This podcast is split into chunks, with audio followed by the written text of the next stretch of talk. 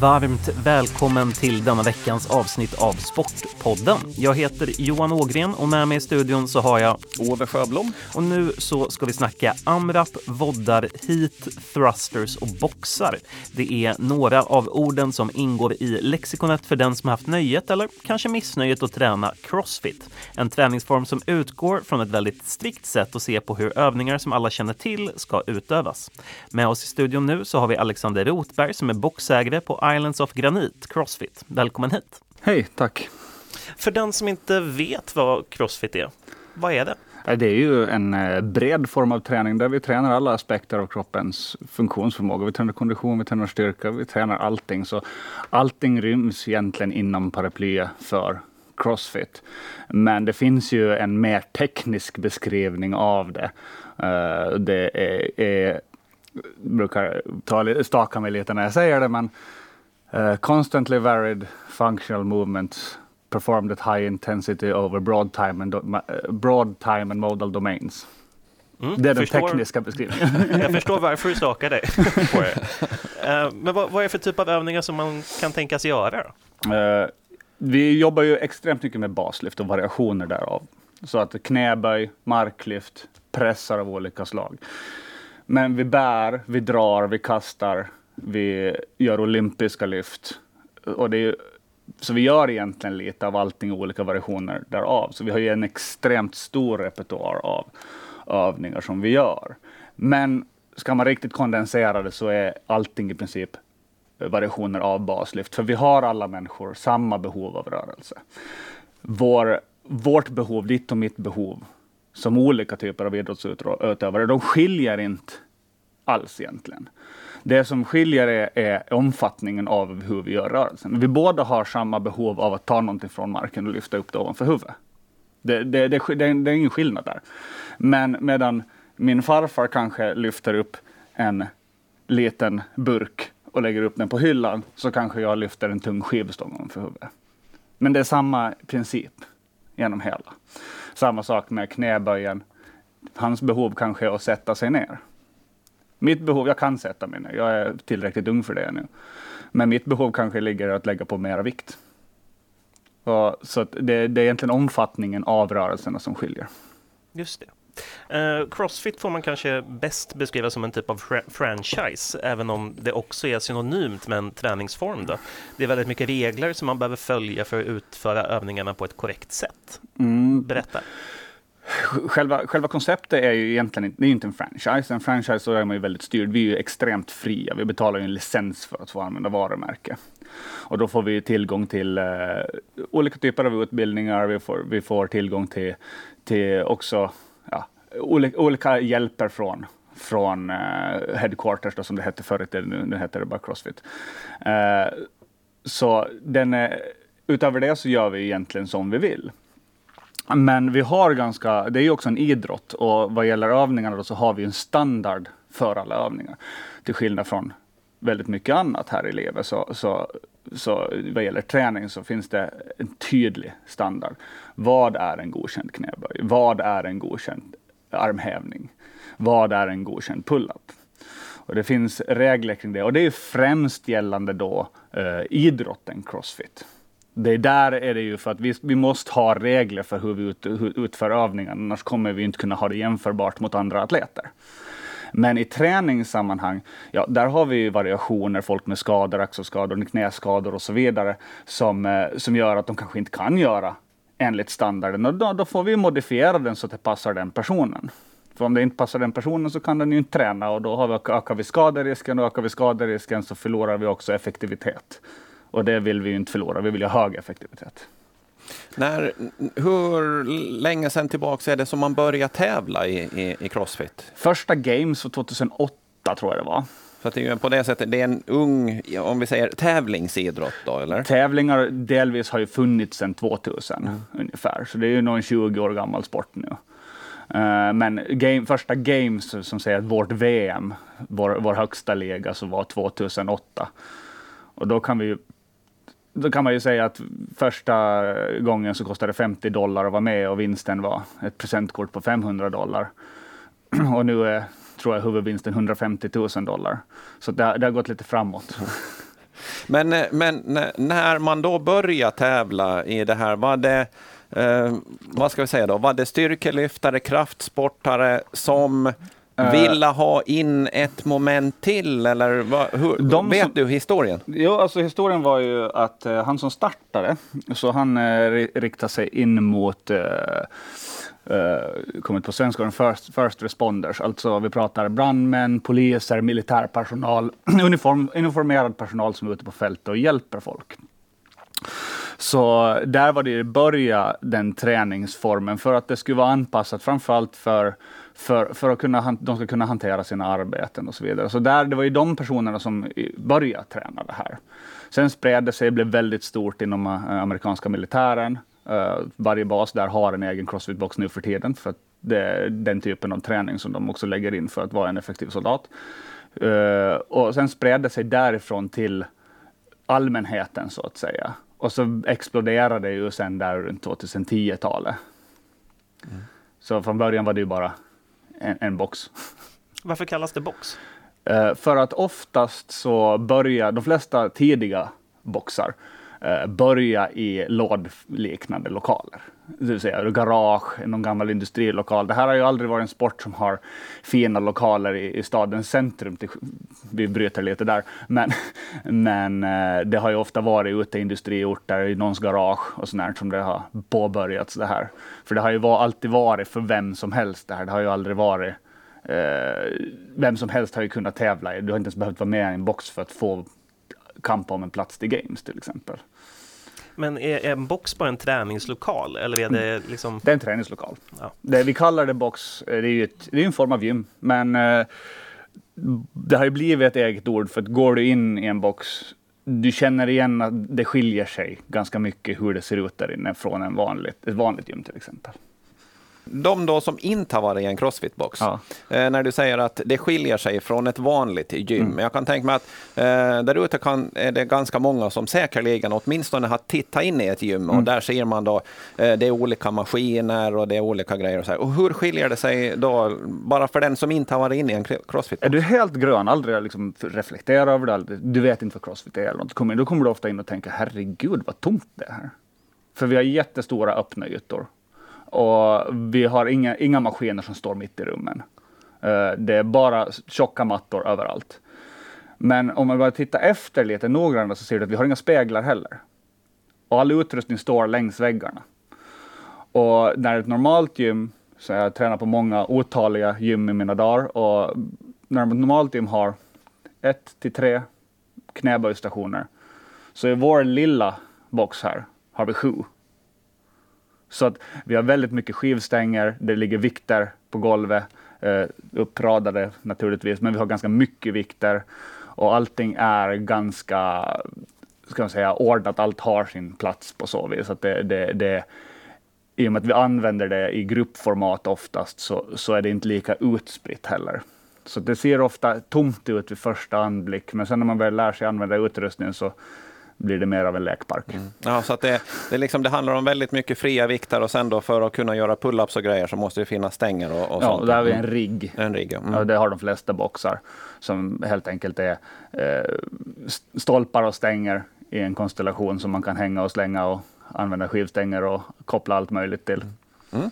Jag, jag, tänkte bara på att eh, övningarna i sig är ju inte jätterevolutionerande. Alla har väl gjort en armhävning till exempel? Eh, ja, de flesta har gjort en armhävning. Det, det är det som är grejen. Det, det, det, är ju inte, det är inte nytt. Det är ju som inom det mesta inom, inom vetenskap, träning och så vidare. Man har ju tagit någonting och förfinat det. Jag, jag vet folk som tränar crossfit-liknande på 90-talet när crossfit inte existerade. Och det som, som de gjorde då var ju, det var ju, det var ju att samordna allt det här. Vi samordna den här bredden på träningen under ett paraply. Så det, det finns plats. Jag menar, det, jag själv nyligen håller, eller håller på till och med med en styrkeprogression. Den, om du kommer som styrkelyftare dit kommer du känna igen allting jag gör. Det betyder inte att jag är styrkelyftare. Jag är fortfarande crossfitter, för jag gör också annat. Och min tävlingsform så att säga är annorlunda. Jag behöver göra flera saker. Men att vi heter crossfit betyder inte att övningarna behöver vara unika. De behöver vara konstant varierande, men det är inte alls samma sak. Varför fastnade du för Crossfit? Jag, jag började ju med Crossfit med, med attityd att jag ska förbaska börja här och, och, visa att det här är nog bara skräp det. det här är nog en riktig sekt det som jag inga vill vara en del av. Men jag kan ju inte säga någonting. Jag är lite så här evidensinriktad, så jag tänkte att nej, men nu ska jag fara dit och lära mig och förstå var, varför jag tycker illa om det här. och som du vet, det, det gick inte så bra.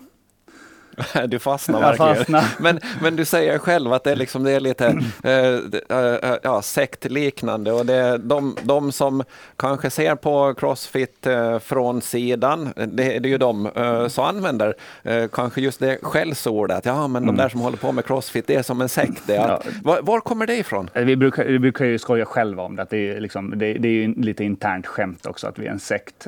Men var, var det kommer ifrån att majoriteten av de som, som tittar på Crossfit crossfit så är ju ofta gymvärlden. De tränar ofta gym, de tränar styrkelyft, de tränar de här etablerade styrkesporterna. Och det är ju ofta ganska individuella sporter som man gör i ett gym, men inte nödvändigtvis tillsammans med andra, även om det är andra människor där.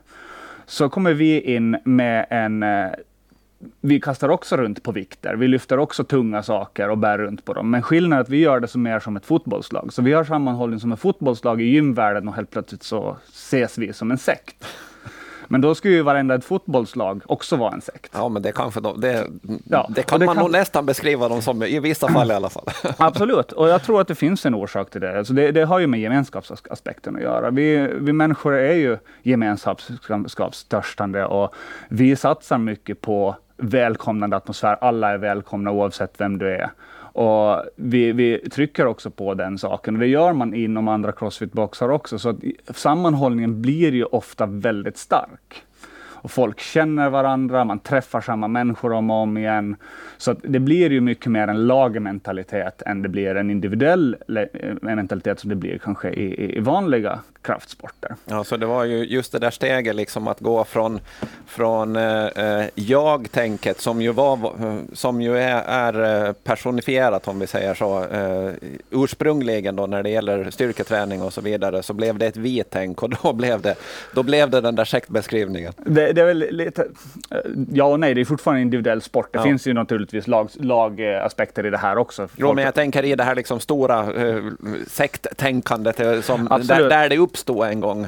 Eh, den, ja, inte myten utan ja, nästan emellanåt och skällsord, även om ni själva använder Abs det emellanåt. Absolut, det är ju, eh, vi använder ju det skämtsamt nog förstås, men, men ja, absolut, det, det, det ser ju, om, om du är, tränar individuellt och har gjort det väldigt länge och eh, på ett starkt individualistiskt sätt som styrka, där det är hyfsat ganska ensamt om du tränar styrkelyft. Liksom, det har jag gjort själv innan också.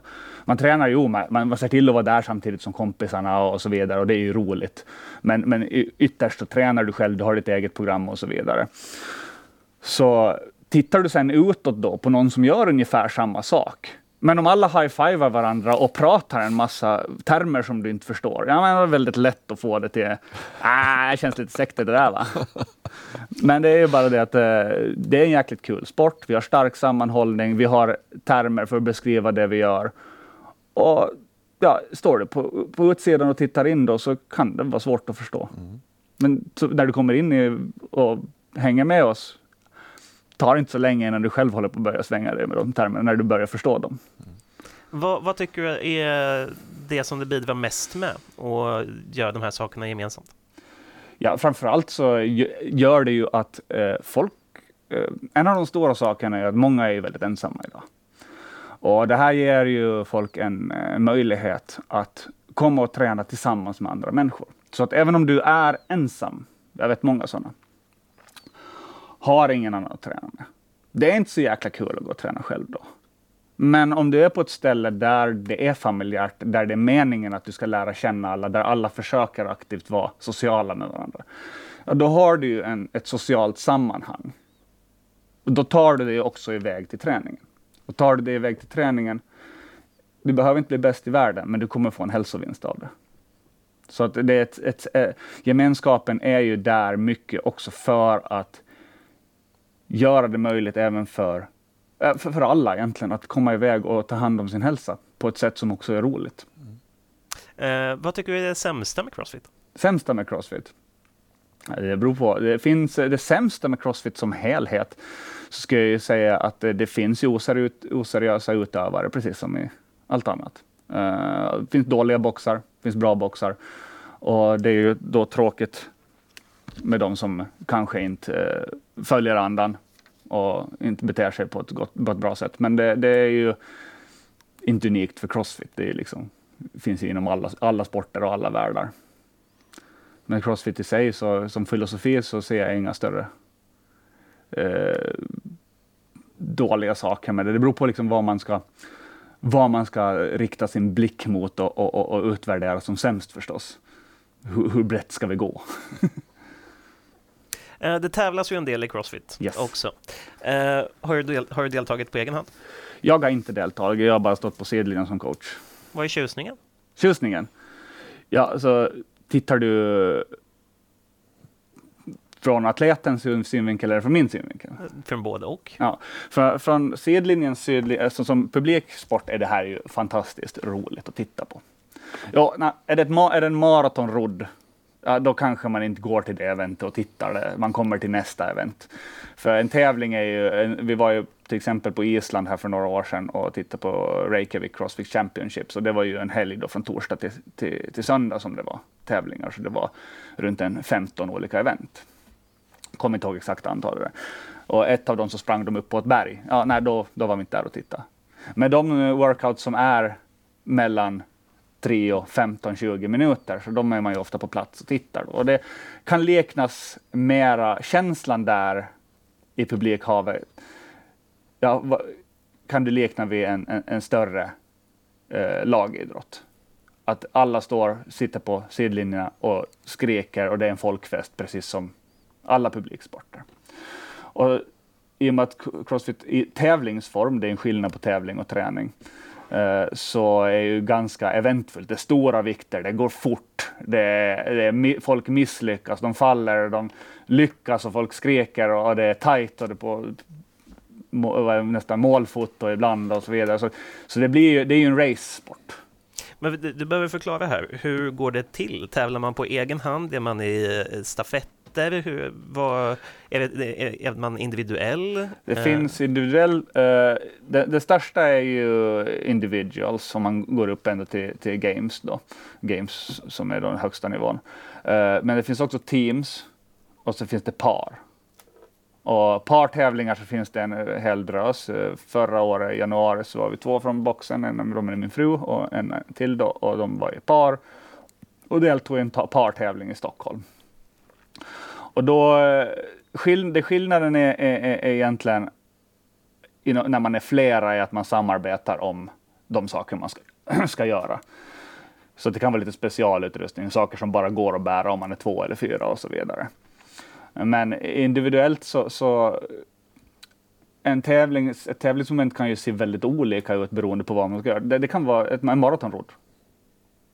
Eller en 500 meter. När, när, du pratar maratonrodd, hur, hur länge sitter, alltså då sitter man ju i en roddmaskin? Ja, ja bara... på Games tror jag två år sedan så var det maratonrodd var ett av de första eventen och då satt de där i tre timmar. Oj. Och då är, det, är det antal drag då som på... Nej, antal meter. Ja, ja, som mäter som man ja. mäter på en, på en sån. Ja, okay. och, det, och det händer ju ibland. Mm. Men sen kan det också vara en klassiker som heter Fran, eh, en av girlsen, som är en av de här gamla benchmark eh, workoutsen. Så den, går ju, den är de ju klara på två minuter. Och hur ser en sån ut då? Då gör de, eh, just om vi tar Fran direkt, så det är 42,5 kilo för herrar. Jag tror det är 30 kilo för damer. Eh, så gör man 21 eh, stycken thrusters. En thrusters är en knäböj med stången på framsidan och när man kommer upp i toppen så blir den en press. Och då kör man en styck, 21 stycken sådana. En press är alltså då ovanför huvudet? Ovanför huvudet. Mm. Så från knäböjen i en mjuk rörelse ända upp ovanför huvudet.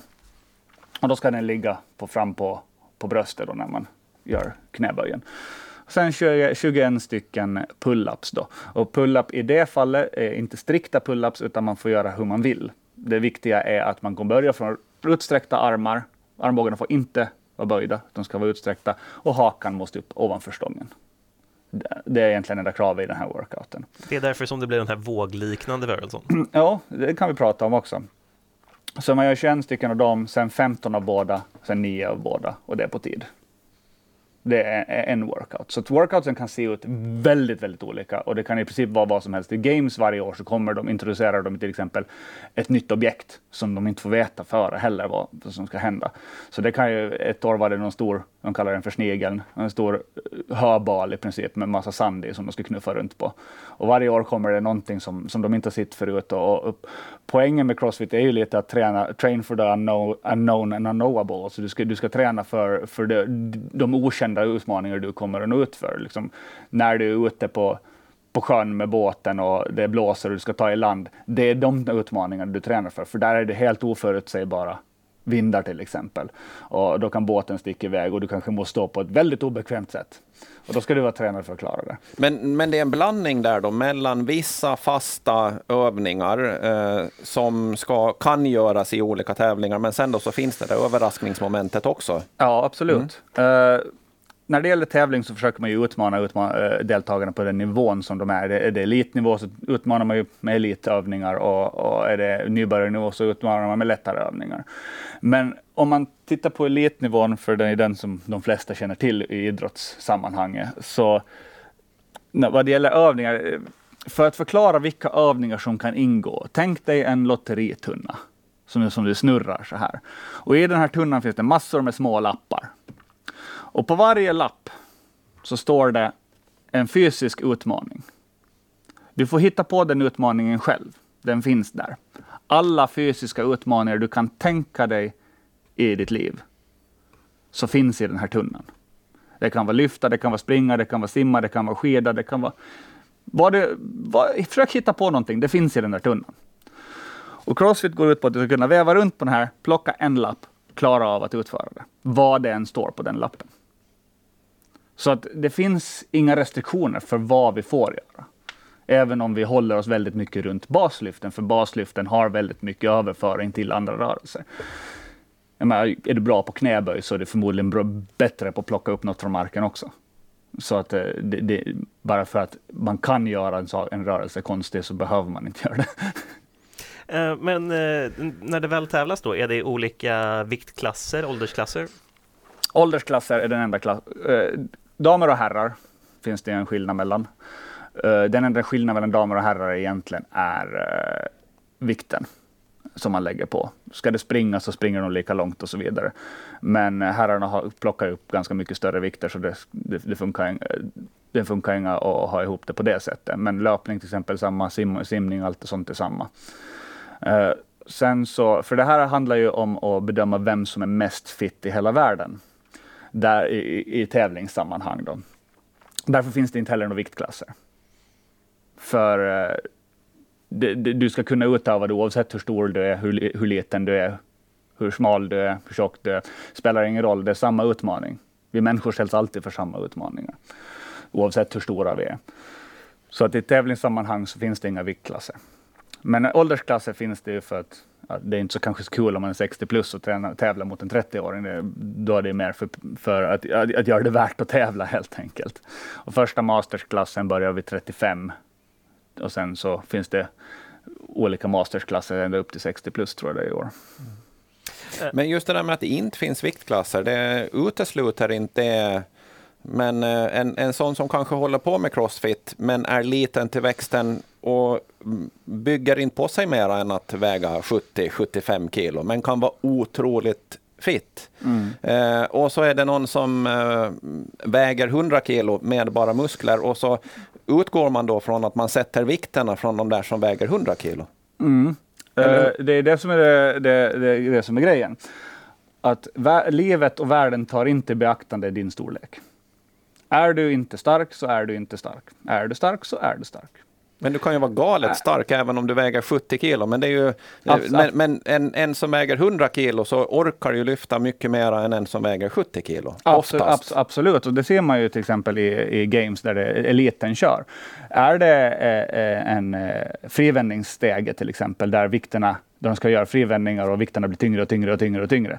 De stora atleterna, de som är i 100 kilosklassen, de dominerar ju där de eh, krossar ju de mindre killarna. Men i Crossfit är det också så att eventet efter kanske är en hinderbana. Då lönar det sig istället att vara liten och snabb. Så att det är det som är grejen, att utmaningarna varierar ju också. Så att eh, är du stor, ja, då kanske du inte är så jäkla bra på gymnastik. Och då är du ju körd när gymnastikeventet kommer. Men man blir alltså inte världsmästare i en specifik gren? Att man Nej. blir världsmästare i typ maratonrodd som vi nämnde? Nej, för det är ju inte fitness.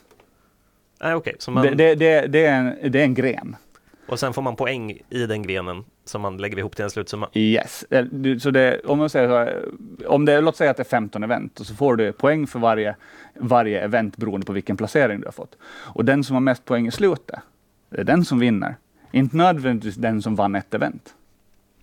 Hur många övningar är det som sker under ett sånt här mästerskap? Hur många övningar? Ja, kör man alla? Där det är olika varje gång. Ja, men då borde det finnas ett bestämt antal, tänker jag. Nej. Inte det? Nej. Nej. det, eh, det är ofta en, beroende på vem, vilken, eh, vilken eh, tävling det är, så det är olika personer som, som sätter ihop det här då. Men eh, kollar man på Island så var det ju gamla crossfittare som satte ihop eh, evenemanget. Och då bestämde de att event är det här, ett är det här, event två är det här, event tre är det här. Och vad heter det, atleterna fick inte veta alla event heller.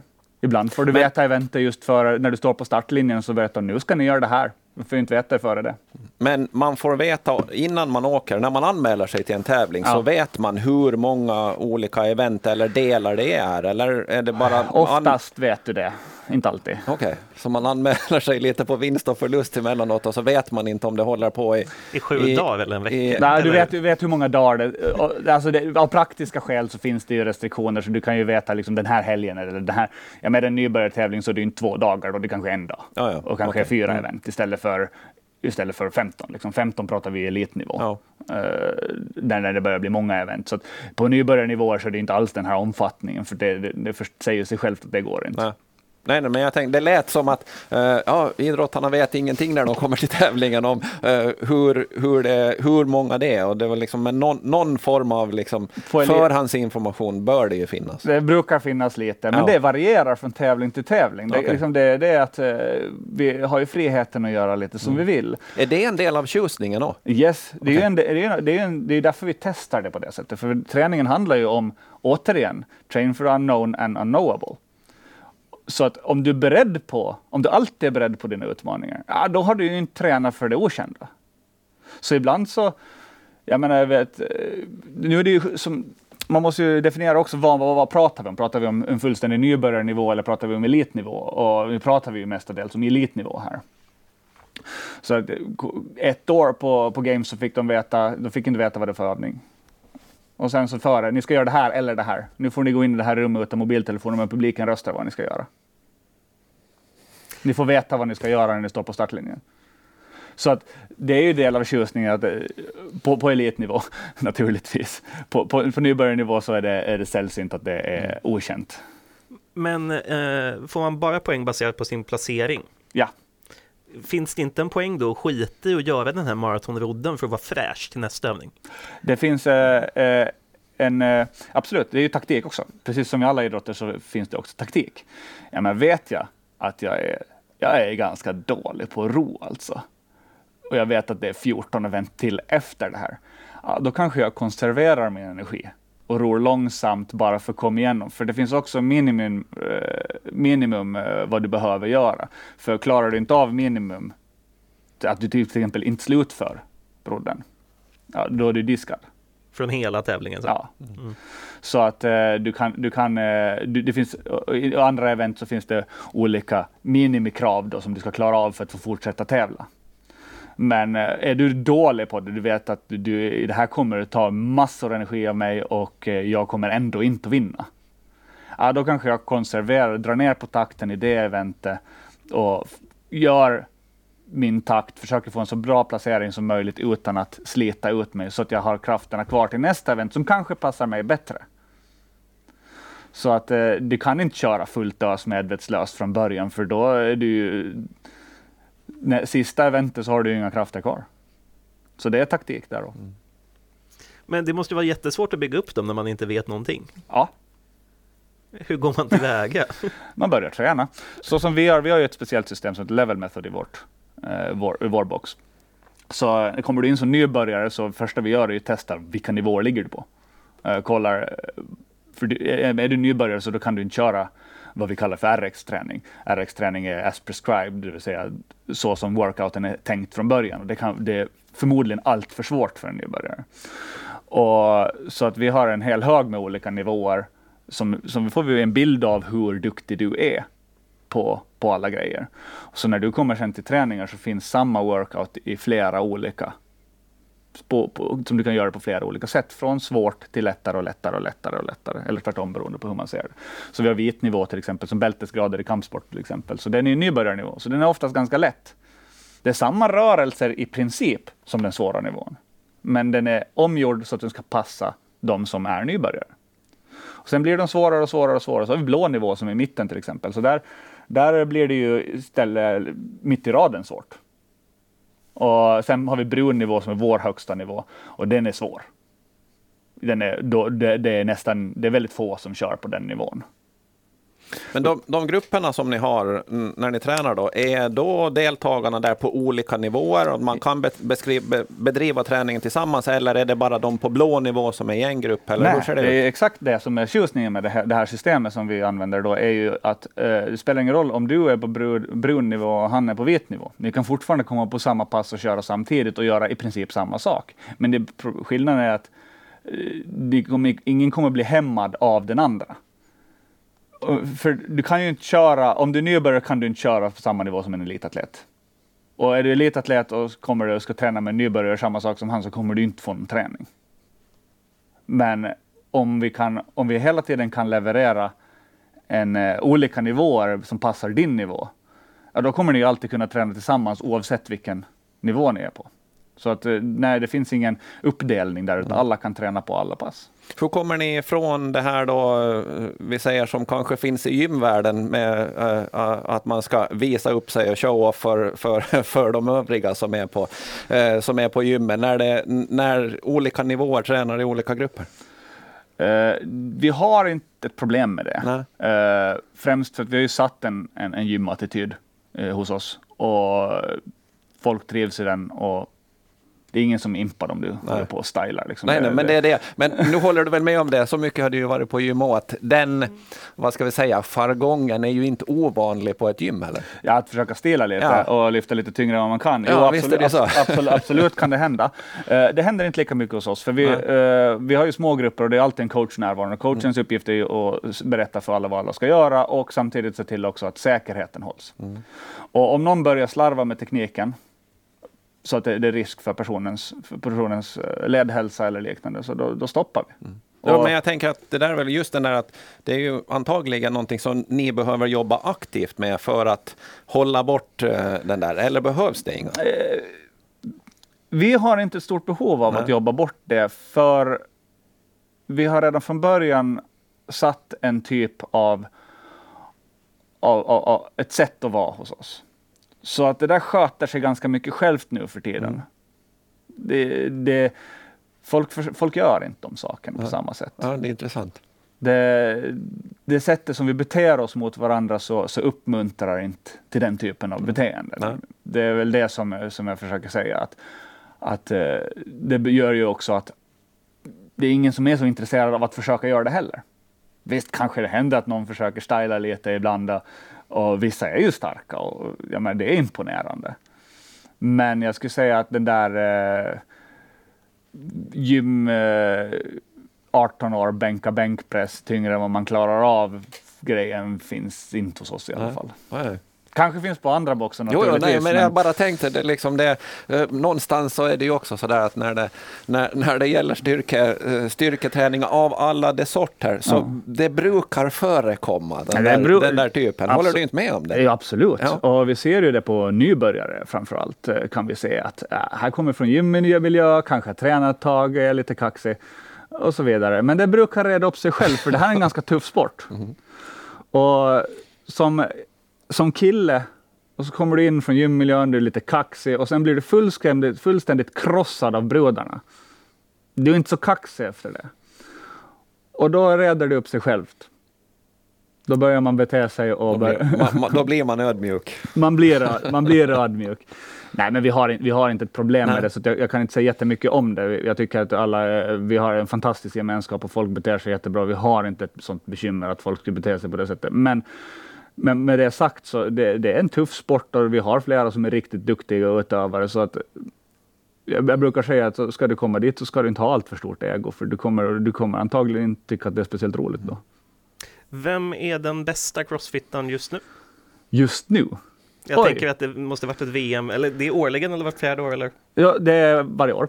Uh, han som var bäst, uh, så han gick i pension efter förra året. Så att eh, nu vet ingen riktigt vem som är bäst av herrarna. Men av damerna så är ju Tia Claire som är kvar. Eh, hon är ju fullkomligt dominerande. Det, det, det, finns, så länge inte hon skadar sig så kommer hon förmodligen dominera i år också. Och Matt Fraser var den som gick i pension då. Han var ju eh, också fullständigt dominerande. Han krossade motståndet och vann sex år i rad. Är det USA som är dominerande i, i den här sporten? Eh, det är ju en amerikansk sport från början, ja. så det, naturligtvis finns de flesta utövarna där. Men eh, vad heter, nordborna har varit väldigt, väldigt, väldigt starka eh, och haft flera mästare. Och det var ganska länge sedan. För det, det, förra året så var det liksom några som var jäklar i år ska det förbanna vara en amerikan på prispallen, för det brukar mest vara nordbor. Okay. så Norden är ett jättestort område för det här och det växer ju väldigt mycket i Europa. Island har varit extremt framgångsrikt. Så att eh, det är flest amerikaner med, men det är inte nödvändigtvis bara amerikaner på prispallen. Ja. Finns det några åländska namn som vi ska hålla ögonen ute efter? I, i, på den nivån finns det nog ingen som jag känner till som, som eh, kan ju komma naturligtvis. Men det finns, några, det finns ju några duktiga utövare som är på, på hemmaplan och, och, och sen vi har ju vår egen, vår egen Krista Martin Sundman till exempel som, som eh, hon tävlar ju i mastersnivå då. Hon, eh, hon kom ju inte till games men hon kom ju till semifinal och placerade sig som bland de 1,5 procent bästa i världen i sin åldersgrupp. Mm. Så att hon kom på tror jag, plats 180 om jag minns rätt. Och jag tror att plats 40 och till noll är de som kommer vidare. Så att det, det, hon är duktig. Och, hon, och då satsar hon inte så mycket i år heller, utan eh, nästa år har hon tänkt att hon ska satsa och försöka se hur, hur det går då istället. Sen har vi ju några un, ungdomar som är jäkligt duktiga också, så att eh, som eh, vi kan förmodligen se om några år börja, börja ta sig ditåt. Men hur eh, nu med det världsläge vi har haft just nu, tränar, tävlar man digitalt då eller? Man har tävlat digitalt. Ja. Det har varit de första delen av Games förra året så hölls ju helt digital då. Tills det bara var, herregud hur många var det kvar? Typ sex män och sex, okay. sex kvinnor som faktiskt träffades mm. sen i Kalifornien och tävlade. tävlade. Normalt så, även året före var det flera hundra personer som var med och tävlade. Mm. Så att, men det, det har, har ju varit mestadels digitalt nu. Ja. Vilken övning anses vara den eh, tuffaste? Oj, det är jätteolika. Det beror på vad du är bra på. Du ska ju försöka ha, vara lika bra på allting, så det ska inte finnas någon som är värst och någon som är bäst. Men eh, många tycker ju att snatchen är den svåraste. Ryck då på svenska, från marken, skivstång från marken med brett grepp, ända vägen, hela vägen upp över huvudet. Till raka armar? Till raka armar. Den är ju, skulle jag, skulle jag säga, den, den tekniskt mest komplicerade övningen. Och den, den brukar vi inte träna jättemycket på, just för att den är så tekniskt komplicerad. Det finns andra saker man behöver lära sig före man når den. Har ni eh, planerade tävlingar? Inte, inte definitivt. Men eh, vi hade, hade nog tänkt ha lite tävlingar. Vi hade en klubbtävling förra året. Men vi har inte planerat så mycket på grund av omständigheterna då. Så vi får väl se vad det tar. Men jo, det finns ju, finns ju idéer till lite kul lokala, lokala tävlingar för skojs skull i första hand. Då. Ja, men jag tänker det skulle ju vara ett sätt att, att få med en tävling och få, få lite uppmärksamhet på det sättet runt, runt, ja, så, runt, själva, runt själva idrotten? Ja, jag tror att, jag tror att det här, vi, kommer ju, vi har ju en unik position på Åland bara allting öppnar upp som, som normalt igen. Med landskamper mellan Finland och Sverige till exempel. Och för både Finland och Sverige är väldigt stora på crossfit-scenen. Och det finns många duktiga utövare, så det skulle ju vara lite kul att göra någon lite eh, Battle of the Baltics-grejer eller något sånt där. Eh, så det, det, det, finns ju nog i tankevärlden, men, men ingenting definitivt planerat ännu.